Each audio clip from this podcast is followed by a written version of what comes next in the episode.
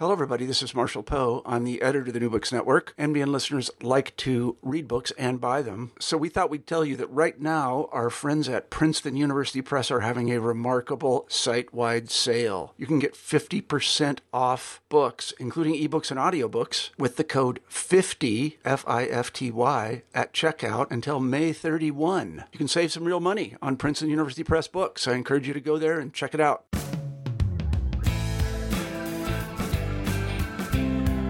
Is New Books in National Security, a channel on the New Books Network. I'm Beth Windisch. I'm joined by Maria Ryan, the author of the book Full Spectrum Dominance Irregular Warfare and the War on Terror. Maria Ryan is Assistant Professor of American History at the Department of American and Canadian Studies at the University of Nottingham. Her research interests are broadly in the field of post Cold War U.S. foreign policy in particular, the development of neoconservatism, intellectuals and U.S. foreign policy, humanitarian interventionism, the Bush administration, and the global war on terror, as well as the history of the CIA. She's written articles and book chapters on many of these topics, and her first book, Neoconservatism and the New American Century, was published in 2010. With Bevan Sewell, she co edited Foreign Policy at the Periphery, the shifting margins of international relations since World War II, and she's also a former convener of the BISA U.S. Foreign Policy Working Group in the UK. Maria, welcome to the show. Thanks for having me, Beth. Can you tell us a little bit more about you and how you became interested in writing this book? I was finishing off my PhD, which was about neoconservatism and the Bush administration. And I remember reading a story in the New York Times about some US special forces in Paraguay. And they had, I think, gone out and gotten drunk, and they had they would had been arrested, and it had caused a kind of diplomatic incident between the U.S. and Paraguay. And I remember at the time thinking to myself, what was US Special Forces doing in Paraguay? Why have they been posted there? And so I started to try and look into this. And um, honestly, I don't have the answer now as to what US forces were doing in Paraguay. But I did start to discover that the Bush administration had been deploying special operations forces into a number of other areas of the world under the auspices of what it was then calling the global war on terror. And so I became interested in these kind of smaller, what I now call peripheral fronts of the war on terror. Um, and I identified three in this project uh, Sub Saharan Africa, Georgia, and the Philippines. And that's really how the book came about. So you're a professor of history. And this book is really looking at the last 20 years or so of American military actions and strategy. Right. What are some of the benefits and limitations of researching such recent history? You are right that this is primarily a work of history. And I do, although my work is very contemporary, I do consider myself to be a historian, really, in, in the sense that my method is to go and look for as many primary sources as I can find, piece them together, tell the story and uh, explain why this is important and, and what we need to learn from it. But most historians, I think, don't really accept, or certainly the idea that you can write contemporary history is quite sort of controversial because most historians are writing about um, a period that was at least 30 years ago. And so there, there have been a lot of documents released that they use for their research. And if you ask uh, most historians whether it's possible to write a contemporary history, they'll probably say, no, of course not, because none of the documents have been released. And so it is true that you don't have the same kind of um, documentary evidence as someone who is working on a project that's much older. And I, I say 30 years because a lot of government documentation, uh, I think in the US, but certainly in the UK, is released af- after 30 years. So inevitably, it is incomplete to a certain extent. But at the same time, I really strongly believe that the internet has revolutionized the possibilities for the study of contemporary history because there is just so much unclassified material um, that no one ever reads that is available online and that actually if, if you do use this material you really can make i think a substantive new contribution to the debate in this area that i think in the pre internet days just wouldn't have been possible. And of course, this material would have existed then, but there was just no way to access it before, you know, the, the internet. So I think that's really kind of, for me, made the study of contemporary history possible.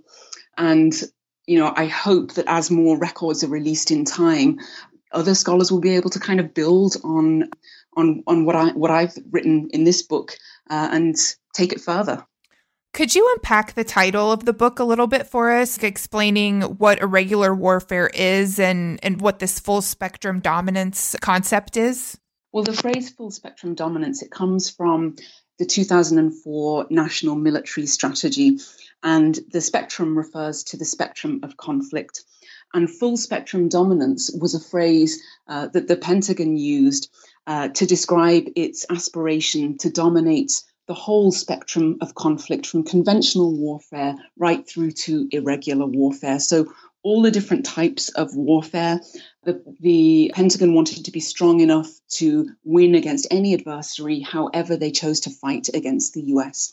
So, full spectrum dominance really was this aspiration to be stronger than any conventional adversary and also stronger than any irregular advers- adversary that might attack the US. And how does that connect to irregular warfare? Irregular warfare was kind of like, I guess, the Achilles heel of the US military until the early 21st century. Probably uh, until the War on Terror, the US hadn't really fought an irregular war since the Vietnam War. So that was a war against guerrilla insurgents. It wasn't a conventional war. And that war obviously didn't go well for the military. It was quite a kind of traumatic um, experience for the US military. And the result of that was that the military really kind of turned away from irregular warfare and decided instead to focus on its preferred model of conventional interstate conflict and to excel in that area. And it really kind of expunged irregular warfare from the military curriculum and focused on um, beating the Soviet Union in Central Europe. That was kind of the the preferred model of warfare. And so the 9 11 attack was really disruptive in this respect because I think it made uh, senior US policymakers realize that actually we can be the most powerful, we can have the most powerful conventional military forces in the world, but they will be of no use if we're attacked by an unconventional and irregular adversary, as the US was on 9 11.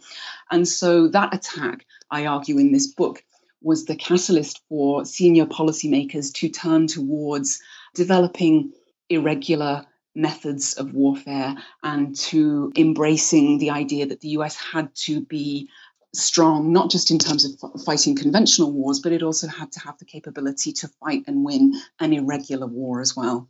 And so the book examines that shift, right, in, in U.S. military strategy and chronologically moves through developments that really b- begin in earnest with Donald Rumsfeld. Can you talk about his thought development and why he's so central to this story?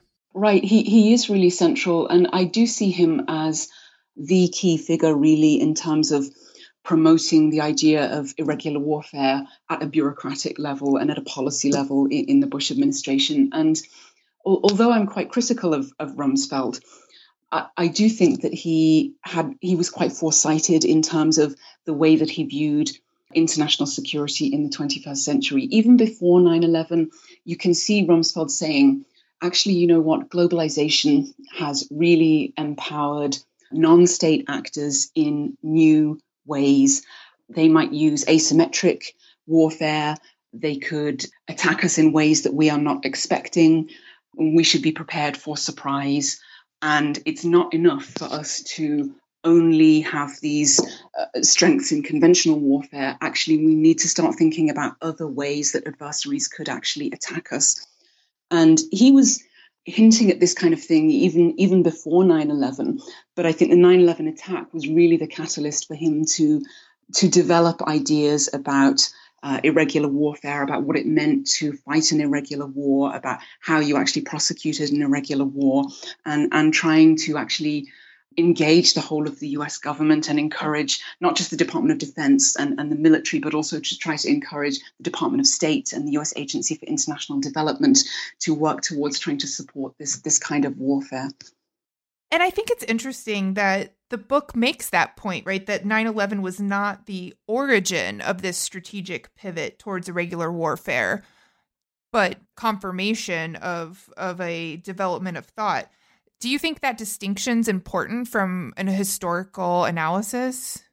I do think it's important. I mean, I, I don't want to suggest that the US was inevitably going to start thinking about irregular warfare, even if 9 11 hadn't occurred. I, I don't think that's necessarily the case. I think if you look at the documents, what you see is that Rumsfeld is the first person to start saying, actually, you know, we could be attacked in asymmetric ways. We might we might need to start thinking about developing other kinds of defense capabilities.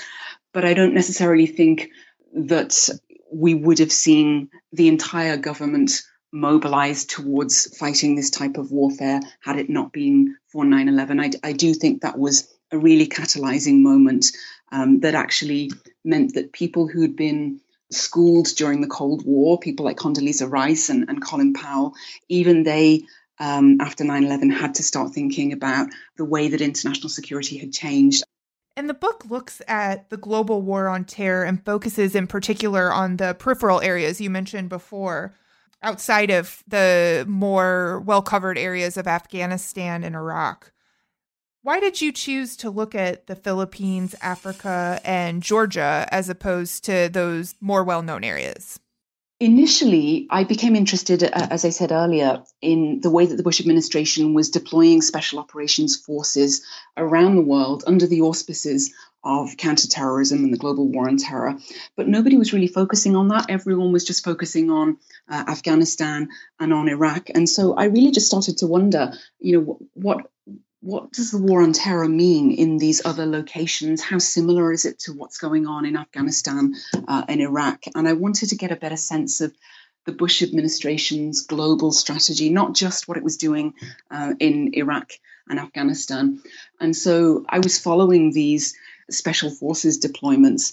And this is what really led me to those peripheral fronts of the war on terror. These were the places that I noticed that the Bush administration was really deploying um, special forces uh, more than anywhere else uh, across sub Saharan Africa, in Georgia and the Caspian Sea region, and in the Philippines as well. And I think that's, you know, there are various reasons why those areas of the world became fronts in the war on terror. I think uh, what I argue in the book is that usually the administration was able to identify some kind of other geopolitical interest in this region in these regions that it believed would be threatened by the possible emergence of, of terrorism in these areas.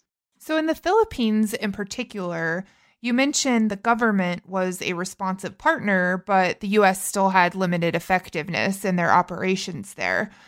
Can you talk more about what you observed in that case? The Philippines is a really interesting case because what I think you see there is that the US was really kind of invited in. Um, there was a meeting of minds really between the Bush administration and the Arroyo government in the Philippines. So sometimes critics of US foreign policy tend to caricature it a little bit as being excessively unilateral, and, and I think it can be. But I, but I also think there are other cases where you see that that actually the US is able to co-opt another country quite effectively, and it's kind of invited into another country. And I, I really think that's what happened in the case of the Philippines because the government there was very pro-American. It was facing an insurgency in the southern Philippine Islands, which has a very long history, really goes back to the Spanish colonial time when Spain failed to conquer and occupy the whole of the Philippines archipelago and those southern islands um, remained Muslim. And they are to this day, and there's there's been a, an ongoing separatist conflict there for a long time, and there is in particular uh, a violent Islamist group there called the Abu Sayyaf group that the Arroyo administration and successive Philippine administrations had been trying to quell really for a long time. And they were really eager to have US help to do this.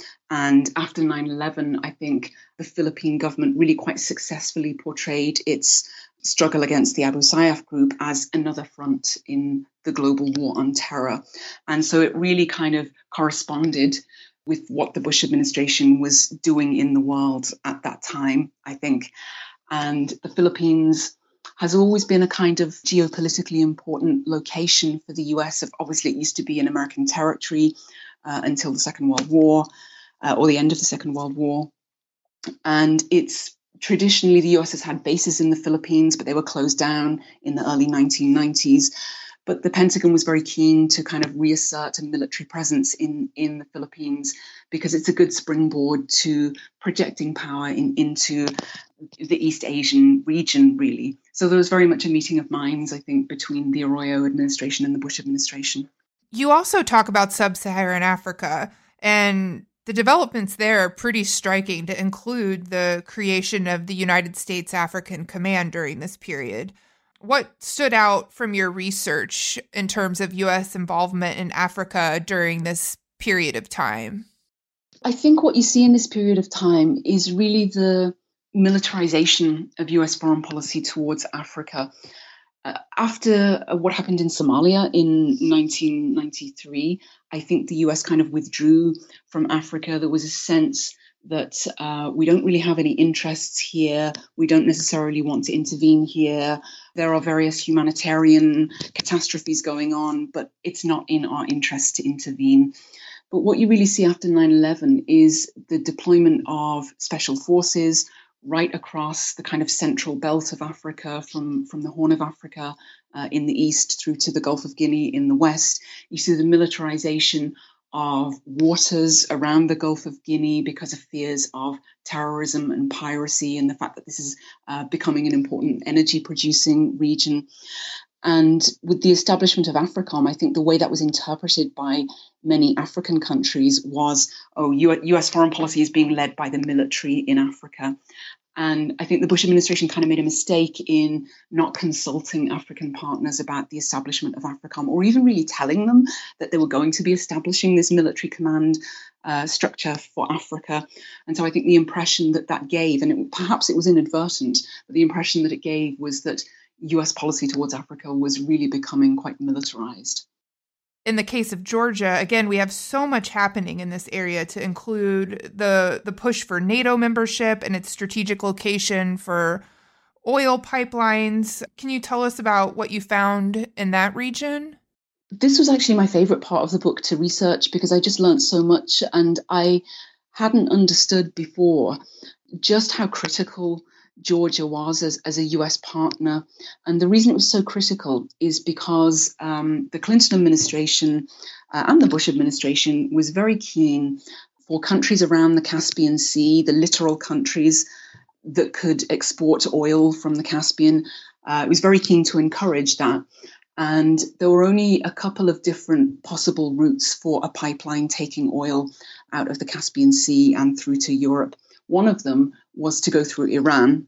And obviously, that was not uh, acceptable politically, not just to the US, but I think to other Western countries like the UK as well. Because, of course, if you host an oil pipeline, that gives you some kind of leverage, I guess, over other countries that might be dependent on the oil that's going through that pipeline. So, um, certainly, the US did, didn't want oil from the Caspian Sea to be going through Iran. The other alternative was to go to have a pipeline that went through Russia. And although the Clinton administration had quite good relations with Russia initially in the early 90s, things did really begin to sour, I think, between the US and Russia. The reform process was kind of going wrong in Russia. So there was a kind of a lack of trust that developed there. And so the only possible alternative for a pipeline bringing oil from the Caspian Sea through to the Mediterranean was to go through Georgia. It was literally the only other possibility for this pipeline route. And the Clinton and Bush administrations were very keen and expended a lot of diplomatic and political energy in cultivating close ties with the Georgian government in the late 1990s and, and, the early 2000s because they were so keen to bring this oil from the Caspian Sea to the global market, uh, to bring it out to Europe. But the only politically acceptable option for the pipeline route for them was to go through Georgia. And so Georgia actually became one of the top five recipients of US foreign military financing in the late 1990s It was also a very pro American government because most Georgians are very pro American because they have very bad memories of the Soviet Union. They were um, incorporated into the Soviet Union against their will, so there's a lot of anti Russian feeling. Georgians are very keen to orient themselves towards the West. So, again, there was a kind of meeting of minds here, I think, between the Georgian government and, and the Bush administration.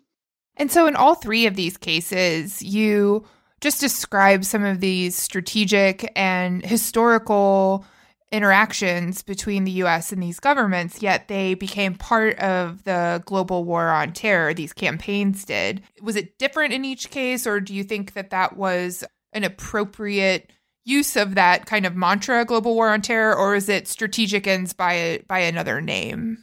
So there's two parts to the question there. I think the first one is um, why did these states become part of the global war on terror? And then is it kind of useful or appropriate to use that phrase to refer to them, really?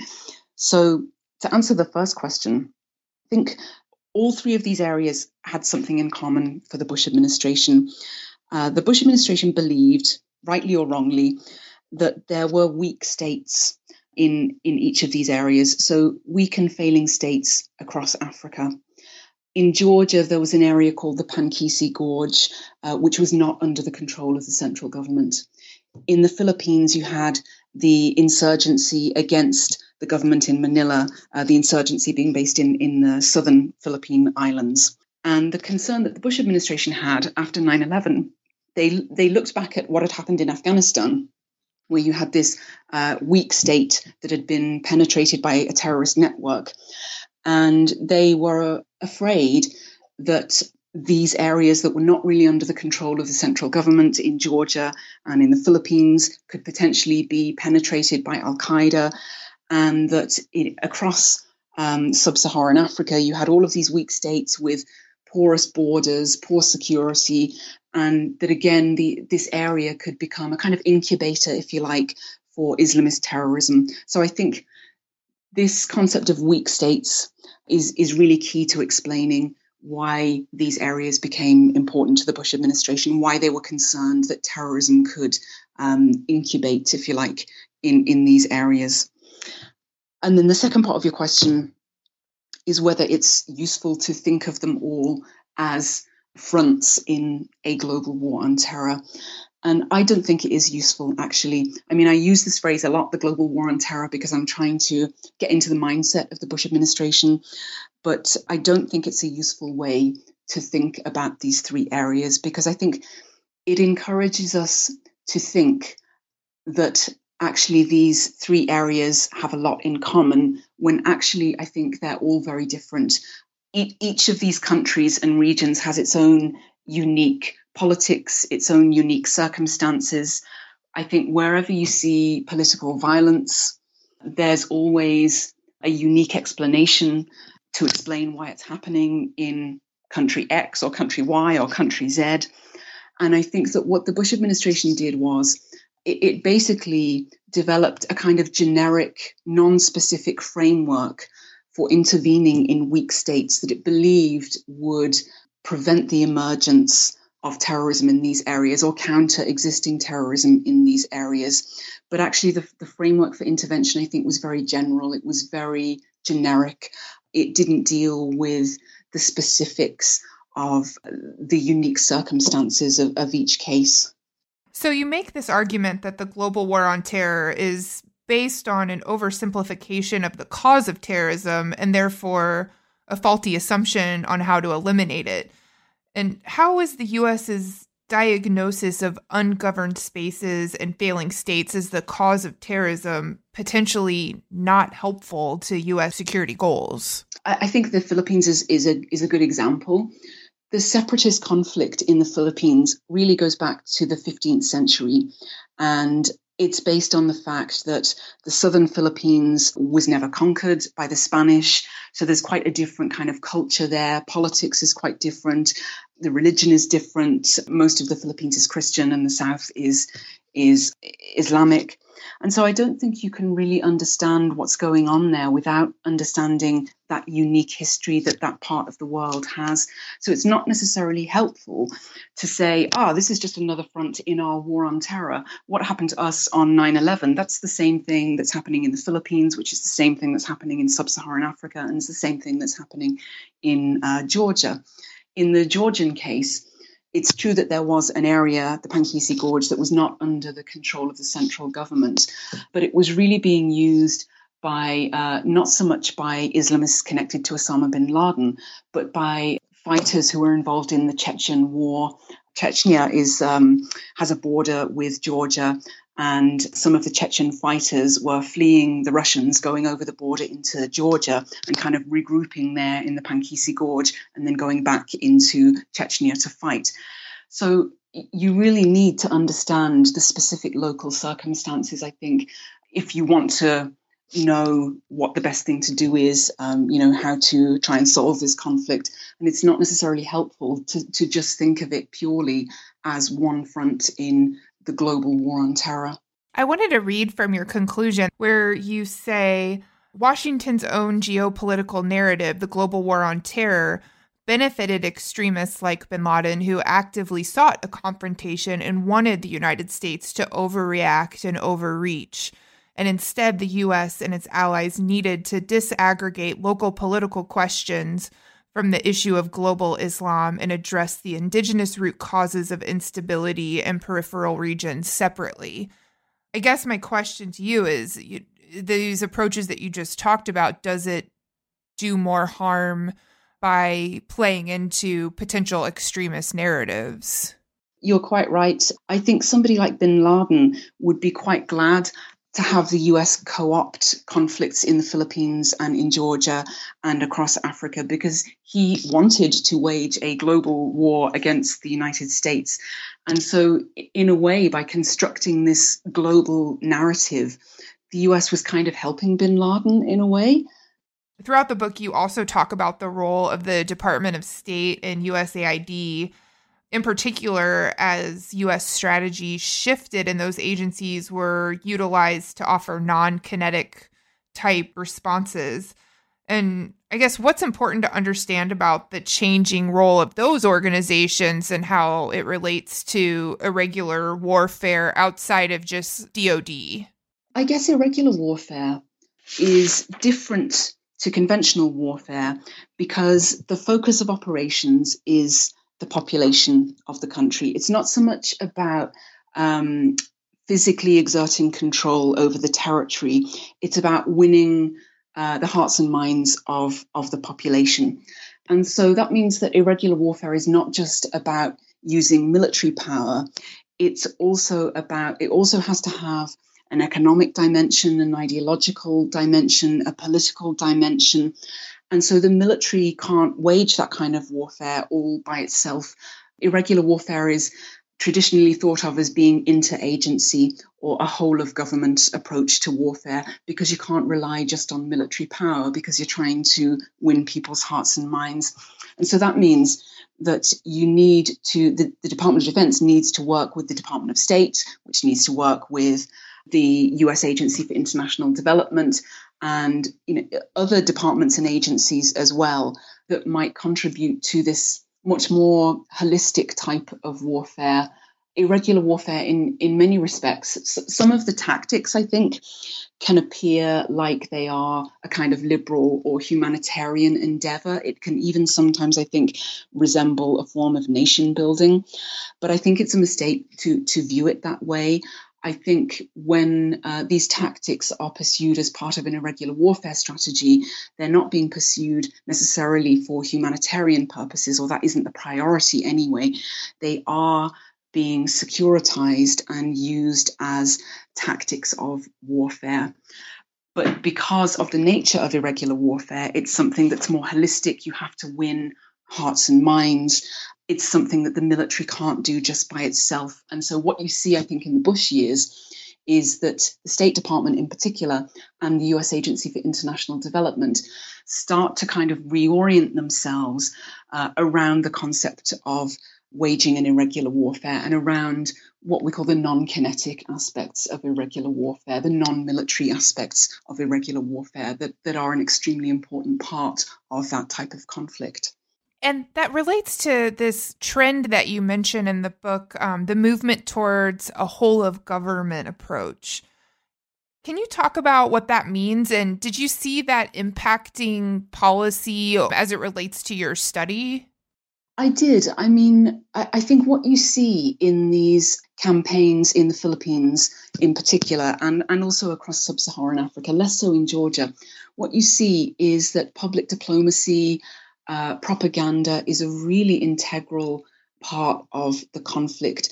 And you see the military, uh, the general purpose forces, not special forces, but even general purpose forces, being taught to conduct this kind of non kinetic warfare. They can't do it all by themselves. That's why they need the State Department, they need the US Agency for International Development. Um, but what you begin to see is that the military takes on more of this kind of work, that they start sending liaison officers to work with the Agency for International Development and vice versa. And the, the State Department and USAID really begin to orient themselves towards addressing security issues associated with weak and failing states because the Bush administration's view was that weak and failing states are really the incubators of terrorism. This is the kind of underlying cause of terrorism. So I think what you see is a kind of a very overt repositioning of these civilian agencies around a securitized agenda that, that really is kind of dictated by the military. And of course, I think it's it's always been true that um, the different agencies have historically kind of worked together. But but I just think it's particularly noticeable the way that you see these civilian agencies really beginning to reorient around uh, what is really a security agenda. So we've talked a lot about President Bush. But you also look at these policies through the presidency of Barack Obama, is there anything that surprised you in terms of contrasts or similarities between these two administrations? Well, what I found really noticeable was that there was a lot of intellectual and policy continuity between the two administrations, not necessarily always operational continuity, but uh, intellectual and policy continuity. So, for example, Obama accepted First of all, the, the notion that globalization had fundamentally changed the nature of international security in the 21st century. He also accepted the Bush administration's contention that weak and failing states were the kind of underlying cause of uh, terrorism around the world. And I was quite surprised to see that there was really no questioning at all of, of, of those two premises that had developed in the Bush years. Where I think Obama differed was that he was more risk averse than Bush and he was less inclined to actually use these capabilities that had been developed in the Bush years. I think he continued to develop capabilities in irregular warfare. And he didn't want the US military to go back to just fighting conventional wars. But he also, I think, realized that the public had become quite war weary. He was a more, he had a more kind of restrained vision of US leadership, US hegemony in the world. And he was just less inclined to actually use these capabilities. But he did accept the kind of fundamental premise of Bush's approach to terrorism, which was globalization has changed the character of international security in the 21st century, and weak states are, you know, the fundamental underlying cause of terrorism. And I know the scope of your book was really those two administrations, but have you looked even more recently? It seems that one could argue that this is a major strategic change in, in U.S. policy and military action, which originated with one administration and you see it continue through another administration of a different party. Do you believe this is an actual major realignment that we have witnessed in recent history that will continue to stand? I think that we will still continue to see the US military maintain some capabilities in irregular warfare. And I think the reason is because it really seems to me that the idea that globalization has changed international conflict to some extent has really kind of lodged intellectually, I think, with the military uh, and with senior US officials. And so I think they do believe that it's necessary to have some kind of irregular warfare capability in order to fight against globalized transnational non state actors. So, as long as those kinds of non state actors exist, I think you'll see the maintenance of some kind of eh, capability to fight irregular wars. But I do think that this current administration has very much elevated nation states in its national security planning. And, and if you look um, at the Trump administration's national security strategy, its national military strategy, it does state very clearly that they believe that China and uh, Russia are the principal national security threats um, to the US in the 21st century. Mike Pompeo came to London for a couple of days last week, and I went to see him talk. And he said that uh, the Chinese Communist Party is the central threat of our time. So I think this administration has very clearly indicated that it considers the principal threats to be nation states and not transnational terrorist networks. And I think that that's the, the real difference I see with the Trump administration. I think even in the Obama years, um, people were concerned about China, and in the, in the Bush years, people were concerned about China. But I don't think they saw China as the principal national security threat to the US. I think terrorism was seen as the number one challenge, but I don't think that's the case anymore. Are there any lessons you think we can learn from our recent history in terms of countering terrorism and preparing for future threats? One of the things that I argue in the book is that these interventions in the peripheral regions, there isn't really much evidence that they have worked. And in some cases, two in particular, I think there is evidence to suggest that the the problem that, that terrorism has gotten even worse in these regions. I mean, in, in the Philippines, for example, the number of attacks by the Abu Sayyaf group really went up while the US campaign, the intervention was ongoing there. Uh, in 2002, for example, there were 17 attacks by the Abu Sayyaf group, and in 2016, there were 74. So that doesn't really suggest that this kind of intervention actually works. Um, similarly, in Africa, the US intervention across sub Saharan Africa began really in kind of late 2001, early 2002, but it didn't, it wasn't really able to prevent the emergence of a number of Al Qaeda franchises like Al Qaeda in the Islamic Maghreb. Al Shabaab in, in Somalia. Uh, that group actually seems to have been, in some ways, provoked, I think, by, by US intervention. So I think you know, the, the record suggests that this this kind of approach to countering terrorism just just doesn't work and I, and I think and I argue in the book that it's because it's too generic it doesn't take account of the specific circumstances of each case well Maria we've taken up a lot of your time but before we let you go could you tell us about what you're working on now or what you have coming up next well, I do have a new project that I am at the very, very beginning stages of, but I haven't done a lot of work on it yet. I'm interested in how the US uh, engages in what we might think of as more peripheral regions of the world. So I've, I've looked at the peripheral theatres of the war on terror, but I also would like to do some work on the Bush administration and, and Latin America which hasn't received a lot of attention yet, really, from scholars. And in particular, I want to look at um, the US intervention in Venezuela in the 21st century. There was a kind of campaign of, I, th- I think you might call it political warfare, started uh, under George W. Bush, I think, to try to destabilize the government of uh, Hugo Chavez, which is a kind of controversial government in uh, left leaning government in Venezuela. And so I'm really interested in why the US intervened in Venezuela, in the kinds of tactics that it used. I think um, my initial impression is that you see a kind of low intensity warfare there as well. So there's a long history of US intervention in, in Latin America. So uh, I'm really interested to, to research this more contemporary case. Well, best of luck with that effort, and thank you for being on the show today. Thank you for having me, Beth. Full Spectrum Dominance Irregular Warfare and the War on Terror by Maria Ryan is available now from Stanford University Press. Thanks for listening to New Books in National Security, a podcast channel on the New Books Network.